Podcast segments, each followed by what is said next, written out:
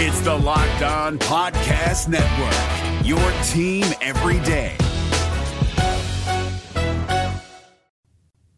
On today's Locked On Jayhawks, Johnny Furphy has made quite the entrance into the starting lineup for KU. Had a double double last game. Is he enough to change this team into being a legit Final Four national title contender? You are Locked On Jayhawks, your daily podcast on the Kansas Jayhawks, part of the Locked On Podcast Network, your team every day.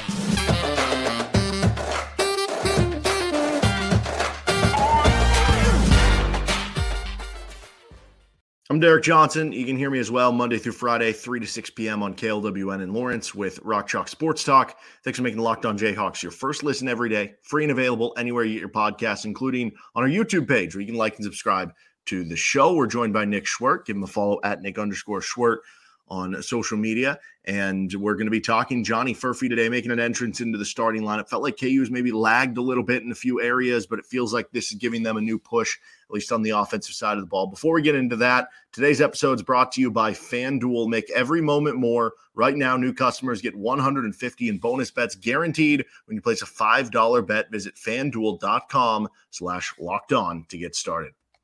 So Johnny Furphy is coming off his best start of the season. It's his fourth start. He got things going in the Oklahoma game, and he's kind of risen the game up each and every time. Seven points against OU. Then the minutes go up. He has the big first half against Oklahoma State when he has 15. The West Virginia game, obviously, the the the box outs and the lack of rebounds at the end of the game certainly stood out, but he had the great start to the game, and still the stats looked you know, better than we've kind of seen so far this year from Elmarko Jackson. And then this past game, he has the double double over 10 rebounds, over 20 points. I kind of have felt like, I don't know, that something's been missing here for KU, whether it's Elmarko Jackson not really giving you enough. You look at some of the metric rankings and, and kind of where they are in some of those uh, situations that it feels like to me Johnny Furphy could kind of take this team over the hump. This is kind of what you're looking for. That um, even though you lost the game to West Virginia, to me, this feels like the move that would be, I guess, I don't know, a little bit similar to to what I'm trying to think of like past big lineup changes KU's had midway through the season. The, the first one that pops in my mind, obviously, very different position, like Landon Lucas, and how much that impacted the season. Yeah, you know, it's it's kind of weird because while Johnny Furphy had, I think, his breakout game, it was the game before he started against UCF, where he co- comes out. I think he hit a couple threes. He had that big dunk. KU ends up losing the game. So it was sort of this weird aftermath of finally Johnny Furphy has emerged. Maybe they found this fifth scoring threat, but you lose the game. Then you lose another one a couple of weeks later to West Virginia. So it's kind of odd that there was this big question that we had for this Kansas team. It has seemingly been answered yet you've dropped two at your last five games. So is this team better? Is it just a weird circumstance of timing? I think that it, while that was a big question, while this was an issue of finding a floor spacer, finding another scoring option, the emergence of, of Johnny Furphy has maybe opened my eyes to the idea that there are bigger questions, if not just at, uh, similarly important questions about this team that need to be answered. And I think a lot of it you can point to existing on the defensive end of the court, right? Like, okay, you've got an All American candidate at your five spot. You've got an All American wing. You've got one of the most reliable point guards in the country. KJ Adams is a do everything glue guy. Now you've got a floor spacer. Now you've got a guy who can be another rebounder what else is there? And I think it, it, it's maybe reminding us that, like, while we were very concerned about finding that fifth guy to win a national championship, you need more than five. Like, we knew you needed more than four. Now we're finding out that you need more than five. Now it's like, okay, well, Johnny Furphy won this competition between him and Nick Timberlake and Elmarko Jackson, but that doesn't mean those guys were irrelevant. You still need production off the bench. You can't have those guys playing a combined 18 to 25 minutes a night and giving you two points. Like this team is going to continue to need more depth, especially as the season gets longer. Guys are going to get more tired. Injuries can p- potentially happen. Depth was the issue. Johnny Furphy emerged. Depth still is the issue with Kansas basketball. Yeah, and I think there, there's a really interesting conversation about the bench specifically that we'll get to in our next segment. Um, w- when you look at this move, though, like should this have come earlier? Like I don't know, it's it's hard for me to, I guess, fault Bill Self for starting Elmarko as long as he did because he's a McDonald's All American. Ideally, you're saying, hey, the ceiling there, if he is this top 25 recruit, is is going to be worth it if you can kind of untap that. So you understand continually trying to go to that, but with how well he has hit the ground running, kind of right away there is a part of me that wonders if you start Johnny Furphy, you know, the beginning of December or the middle of December, because as much as he's been really good, he's still a freshman, right? We saw at the end of West Virginia game, right? You miss a, a box out on a, a free throw shooter, and that kind of costs you the game, or at least prevents you from having a chance to, to try to come through at the end there.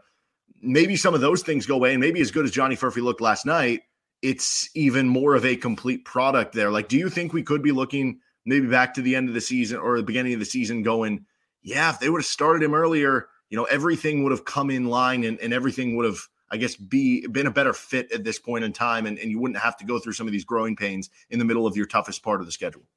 Not necessarily because I'm not sitting here today saying that Johnny Furphy was ready the whole time. He just needed the opportunity. Like this is a kid who reclassified just to come to college this year, right? He should still be playing his senior high school year of basketball in Australia. So I, I think that there was probably just growing pains with him individually as a player, just as we're seeing with Elmarko Jackson and some of these other guys as well. So I'm not willing to go that far. I just think that and we've seen this a lot, not just this year or since like the new freedom of movement with the transfer portal, but at, at places like Kansas and Kentucky and North Carolina, when you're constantly bringing in highly touted freshmen, you're constantly going out before the transfer portal and getting, you know, the number one grad transfer on the market. You are taking a process that used to take two or three years, right? Building a championship roster, and you are now trying to condense it into four or five months. And I think that's really difficult to do. And only if you have a great coaching staff, if you have the right pieces, and you get a little bit lucky along the way, do all of those pieces and every single piece of that machine fit together seamlessly to end up with the final result of ultimately being a national championship team or being a national championship contender. So I don't really think so. I think this is just kind of a part of the process. I honestly, I'm sitting here today not wondering what could have been if Johnny Furphy would have been playing all season. I'm more so fortunate. Like I feel fortunate that KU found a guy that halfway through his freshman season is looking like he can be a major difference maker for your team. You know, it kind of reminds me of Ochai in 2019. Now that was a worse team. Like that was a worse team. I do think there's some year. comparisons between that one to this one. I do agree this one's better, but I do think there are a lot of comparisons. You have a kind of slower footed big man, All American leading the way. You know, I guess the the comparison drops off when Lagerald Vick left the team and Kevin McCullar should not leave the team, right? I, I guess you never know, but you know, but but I do think there are some similarities there. Nonetheless, yeah, keep going. No, yeah, that's actually that's a funny visual of like there's a huge falling out between Kevin McCullar and Bill Self by the end of the year. Like that'll be a great right. headline. Um, yeah, I think that this team, it's so odd, Derek, that you could have two of the 10 best players in the country, right? Is there any argument that KU has two legitimate All American candidates on their team? Yeah, Johnny maybe the two, and Kevin McCullar, right? yeah, yeah, maybe maybe the two best players in the Big 12 and yet we're sitting here going, is this team any good? Right? Like, is this a Final Four team? But it's such a unique build in that they're pretty slow, they're unathletic, they don't force turnovers, they don't create extra possessions, they don't get out and run in transition, they're not very deep. You love the pieces at the top. Like, if I just gave you this starting five and like put it up against all, you know, just go through the years of each KU team starting five this is about as good as any of them. But then you get to the bench and you say, well, this is the worst bench ever, right? Like you're getting absolutely nothing from this bench. So I think that that's just like, I know we say depth is overrated, especially in March, but you have to get there. You have to get there. And you you get there by having a successful regular season where you win a bunch of games in Big 12 play, and then hopefully you get a one seed and you get favorable matchups and you get a little bit lucky. I mean, you saw the graphic versus uh, during the Cincinnati game. Eight of KU's 12 of KU's final 12 games are coming against ranked opponents. So winning the Big 12 and getting that one seed, is maybe more difficult than it is in most years. And you're doing it basically by playing five guys. I just think that's an incredibly tough ask and something that's going to continue to be a major question. Well, I think that the Furphy development actually makes me feel more confident about their NCAA tournament hopes, but it might not do as much for the Big 12 to exactly what you're talking about. I want to talk more about the bench stuff, though, and how much that does have an impact because I've got some numbers I want to throw at you. We'll get to that coming up on the other side. First, this episode of Locked On Jayhawks is brought to you by FanDuel Sportsbook. You can get in on the action with FanDuel. The NFL season is wrapping up, but there's still time to get in with FanDuel. Right now, new customers get 150 in bonus bets guaranteed when you place a $5 bet. That's 150 bucks in bonus bets back win or lose. The app is so easy to use. There's so many different ways to bet. You can get in on live same game parlays, find bets in the Explore tab, make a parlay in the Parlay Hub, the best way to find popular parlays. If you're having trouble coming up with something yourself and more, including futures, you can get Kansas to win the title at over 20 to 1 right now. So visit fanduel.com slash locked on. Make your first bet a layup with FanDuel, official partner of the NFL. It's Kubota Orange Day. Shop the year's best selection of Kubota tractors, zero turn mowers, and utility vehicles, including the number one selling compact tractor in the USA and now through June 30. Get 0% APR for 84 months or up to $3,300 off select compact tractors. See the details at KubotaOrangeDays.com. Your family, your land, and your livestock deserve equipment they can count on. So find your local dealer today. That's KubotaOrangeDays.com. All right, continuing on with some of this bench conversation here, because I, I do feel like that I don't know how much the the Furphy development. I mean, obviously it's a good thing. It, it, helps you win the Big 12, but it makes me feel better about the NCAA tournament than the Big 12 because everything you talked about with the depth, depth matters in the regular season. It does, whether it's getting through injuries over the course of the long haul, whether it's getting through a game with foul trouble. Uh, you know, it, it just does matter, right? And you think back to some of the best Bill Self regular seasons. They're teams that had eight, nine deep. They're teams that we look back five years later and we're like, wow, Thomas Robinson was coming off the bench. Cole Aldrich was coming off the bench. But once we get to the NCAA tournament, so here's the numbers. These are the last five national champions uh, with bench minutes according to KenPom. UConn won the title last year. Their bench minute rating was 229th. Obviously, if you're closer to number one, that means you play more bench minutes. If you're closer to like 350 or however many teams there are now, it, then uh, that's less bench minutes. So they were 229. That was more toward the middle, but still on the lower end. Kansas, when they won the title two years ago, was 301st. Baylor the year before that was 234th. Virginia the year before that was 317th. Villanova the year before that was 302nd. Uh, so that's the last five. Now, there is the one, I guess, exception to the rule. This is the high water mark. If you go back to, because this minute goes back to 2007 when KenPom had it. North Carolina in 2017 was 69th. But then every other one, again, it's basically in the 200 or 300s. The low water mark was uh, actually the 317 from Virginia, 315 from the Duke team in 2010 was close, but 15 of the last 16 national champions were not even in the top 140 in terms of bench minutes, according to KenPom. Now, this Kansas team would actually be the new uh, low or, or whatever you want to call it because they are only 354th. But what do those numbers tell you? Did they do anything for you about – I don't know how you view this team for the NCAA tournament versus maybe the long haul of Big 12.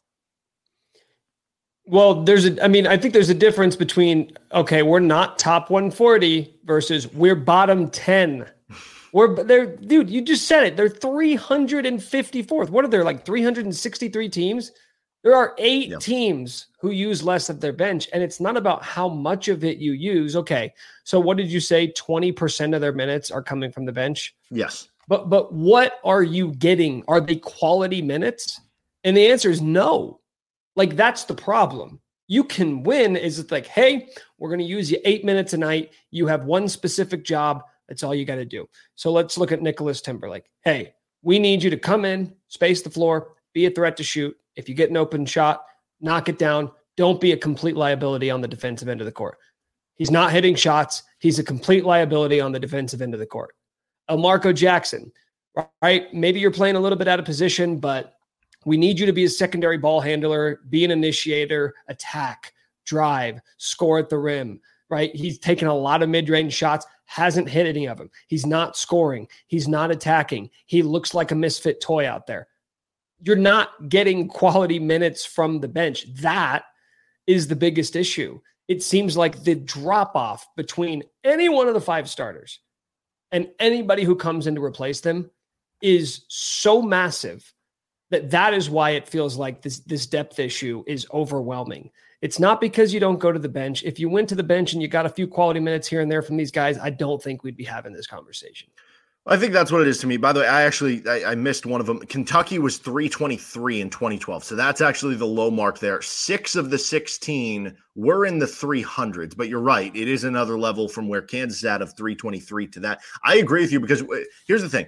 I agree that you don't need a deep bench, but you need a you need one or two guys you can trust. And I think the proof is in when you look at some of these teams who rank in the 300s. So that 2012 Kentucky team, they were not a deep. They were basically playing seven guys, but guess what? They had Darius Miller, who ended up being like a second round pick in the NBA, coming off the bench. That's somebody you can trust. Let's but, just look but, at the Kansas team two years but, ago. But, hey, by the way, by the way, though, mm-hmm. I will just say this too. Like I know it's easy to say this now that Kentucky won the national championship, but Kentucky was the best team in the country right. too, right? It's like, oh, this is a you have a depth issue. Oh, you you don't go to your bench enough. It's like, well, if you're the 20th best team in the country, that can be an issue you have Anthony Davis right. and Michael Kidd Gilchrist, if you have two of the top three picks in the NBA draft, like, okay, well, maybe you can get by because yeah. you're just more talented than any other team in the country. So sorry well, for cutting that, you off, but like that, it's like 2012 Kentucky. It's like, oh, I remember that team. Mm-hmm. They were no. I'm, good, I'm, huh? I'm, just going to the teams that are in the 300s. I mean, okay, uh, let's go to the Kansas team from two years ago. Right, that was a bench that by the end of the season was playing seven guys. Yes, Jalen Coleman Lands might get in there for two, three minutes. Like I think in the title game, he played two minutes. He might get in there for a couple possessions just to try to hit a three. KJ Adams might play in the final minute of the game just to play some defense or something. But it was a seven man rotation for the title team when all was said and done. It was Mitch Lightfoot and Remy Martin. Those were your only two guys that you were basically playing game in and game out off the bench. But guess what? Both were reliable. Mitch Lightfoot could at least hit the hook shot. He could at least, you know, give good effort on the defensive end of the basketball and get some some block shots. And Mitch was huge in the Miami game. Yeah, and, and I think that's what it is. I think that's what it is because Remy obviously was was nails in the postseason and what he did off the bench. I think that's what it is. Is that if you're gonna go far in March, it is unrealistic for you to expect all five of your starters to play well every game. Realistically, only three of the five starters, maybe four of the five starters are going to play well in a specific game. And so if one of the starters not playing well, can one of the bench guys come in to supplant that? Right. So you might only need one or two bench guys who can do it. That's the problem right now. Kansas doesn't have that. So it's it's almost like to me, uh, for for this team to make that run, you you don't even need both of Elmarko Jackson and Nick Timberlake to figure it out. I think you just need one. And it's it's to the point though, because the problem with like saying you only need one is that if these guys suck the rest of the regular season, Bill's not going to give them the opportunity no. in the postseason, right? If it's a, if it's an Elite Eight game and the offense is kind of stagnant, and you're thinking, okay, we need a spark, need something, you could turn to Remy Martin and say, this guy can provide a spark. Mitch can give us some quality minutes. Like he's going to run around and hit some dudes. If if Nick Timberlake plays like this the rest of the year and you're on the ropes in the Sweet 16 against Creighton, Nick Timberlake ain't coming in the game. Bill's going to say, "Well, the starters better figure it out. Like you guys are all playing 37 minutes and hopefully somebody gets hot because I've had 3 I've had 4 months of watching these other dudes and I cannot trust them in the most important moment of our season." All right, let's finish up. Whose stat line is it anyway on this episode of Locked on Jayhawks? We're driven by the search for better, but when it comes to hiring, the best way to search for a candidate isn't to search at all. Don't search, match with Indeed. 93% of employers agree Indeed delivers the highest quality matches compared to other job sites, according to a recent Indeed survey. And listeners of this show will get a $75 sponsored job credit to get your jobs more visibility at Indeed.com slash podcast. Just go to Indeed.com slash podcast right now and support our show by saying you heard about Indeed on this podcast. Indeed.com slash podcast. Terms and conditions apply. Need to hire? You need Indeed. All right, whose stat line is it anyway for this episode of Locked On Jayhawks to kind of finish things up here? So I have two, both are KU basketball, both are uh, using some numbers from CBB Analytics. So this first one is only using qualified KU players, which to give you that list of players that qualified for this, it's every scholarship player except Jamari McDowell. So you have a list of eight players. So uh, normal list. But anyway, every player on KU who's qualified, so seven of the eight, are shooting 64% at the rim which is defined as within four feet of the rim or better. There is one player who is not shooting 64% at the rim. Who is that player? Okay, so I actually think I know this. I got a text from a friend, and I'm going to try and I'm going to try and find it. Well, by the way, I can give you the number of what this player is shooting at the rim if, if you would like it. No, is it is it like forty something percent? Is that forty six percent at the rim? Every other player is sixty four percent or higher. So I got a message. Uh, this was on Sunday night. It said, "Do you know how to look up Dajuan Harris's efficiency when driving?" I heard that he's an efficient driver. My eyes don't tell me that. It says that I my eyes say that he only scores at the rim when he doesn't use the backboard. He just launches it off the backboard. I then watched the game on Cincinnati, and what did he do? Versus Cincinnati. He launched the ball off the backboard every single time. Final answer, Dajuan Harris. Dajuan Harris is the correct answer. Dude, he's got the yips, yeah. right? Dajuan Harris has the layup yips right now. Which I mean, that's another thing. If, if you're counting on only five guys as the starters, like everybody has to kind of play their A game, you know. No, you know what? No, no, you know what? I want. I'll, I'll I'll disagree with you there. You don't have to play your A game. Can you make a layup? Well, yeah. Can you fair. make? Can you do perhaps the most basic move aside from a chest pass? Can you do the most basic move in the history of basketball, which is make a layup? And like, I don't know what's going on with him right now. I used to blame it on the lack of spacing. I used to blame, oh, it's KJ and there's not as much space. And then the Cincinnati game happened, and I was like, is this a problem? Like, do we need to discuss if Dajuan Harris is capable of making a layup right now?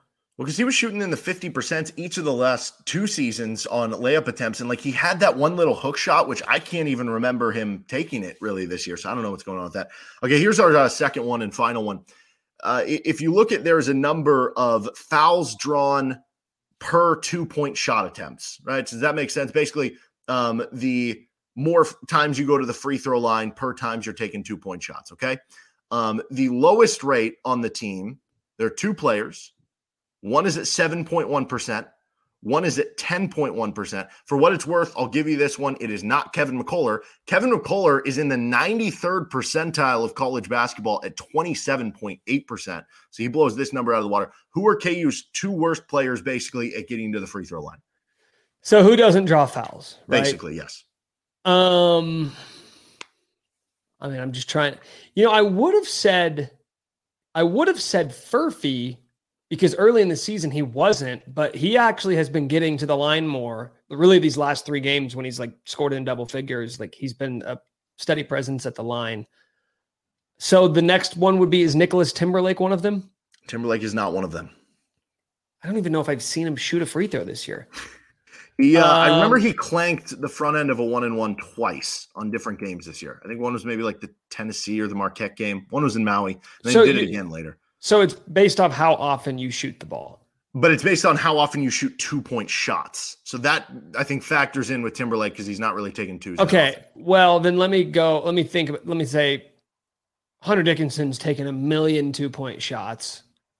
I'm going to say him. Just Hunter Dickinson is the one with yeah. 10.1%. I'm just going to give you the other one. The other one is uh, Parker Braun at 7.1%. Is that a little concerning that the two players who both are your centers, who I don't know, are the ones you would think would be getting fouled a lot or getting not fouled a lot. And it's kind of surprising because, well, Parker Braun, not really like they're not, you're just, hey, you're giving Hunter a rest. Like that is Parker Braun's job. It's not about, oh, no, well, he's, Hunter will be, hey, he checked out. He's about to check back in. So just like maybe grab a rebound, box out, like throw an outlet pass. Hunter's a little strange because I feel like he's always getting bad. I'm not saying like they're not calling stuff, but every time he touches the ball in the post, he's got like two dudes on him. It feels maybe, like he only draws fouls when he's catching the ball, not when he's shooting the ball. Maybe that's just a product of how yeah, he plays. Know. Like he's not like when he gets the ball in the post, it's not David McCormack. You like he's not really putting his shoulder in you trying to create separation. He's just like, I'm long, I have great a great repertoire and I have really good touch. So I'm just going to kind of go over you. It's not a physical brand of basketball, but you would still think, based off how many touches he gets and how KU runs the offense through him, that he would get to the line a little bit more. All right, he's Nick Schwerdt. Give him a follow at Nick underscore Schwerdt. What do you got going on right now? Uh, we got a new podcast coming out, new episode of the Could Be Wrong podcast that's uh, coming out on Wednesday. So I don't know when this is airing. Wednesday. If it is today, listen to this. Well. Listen to this, and then when you're done, go listen to Could Be Wrong. A great way go. to start your, your hump day.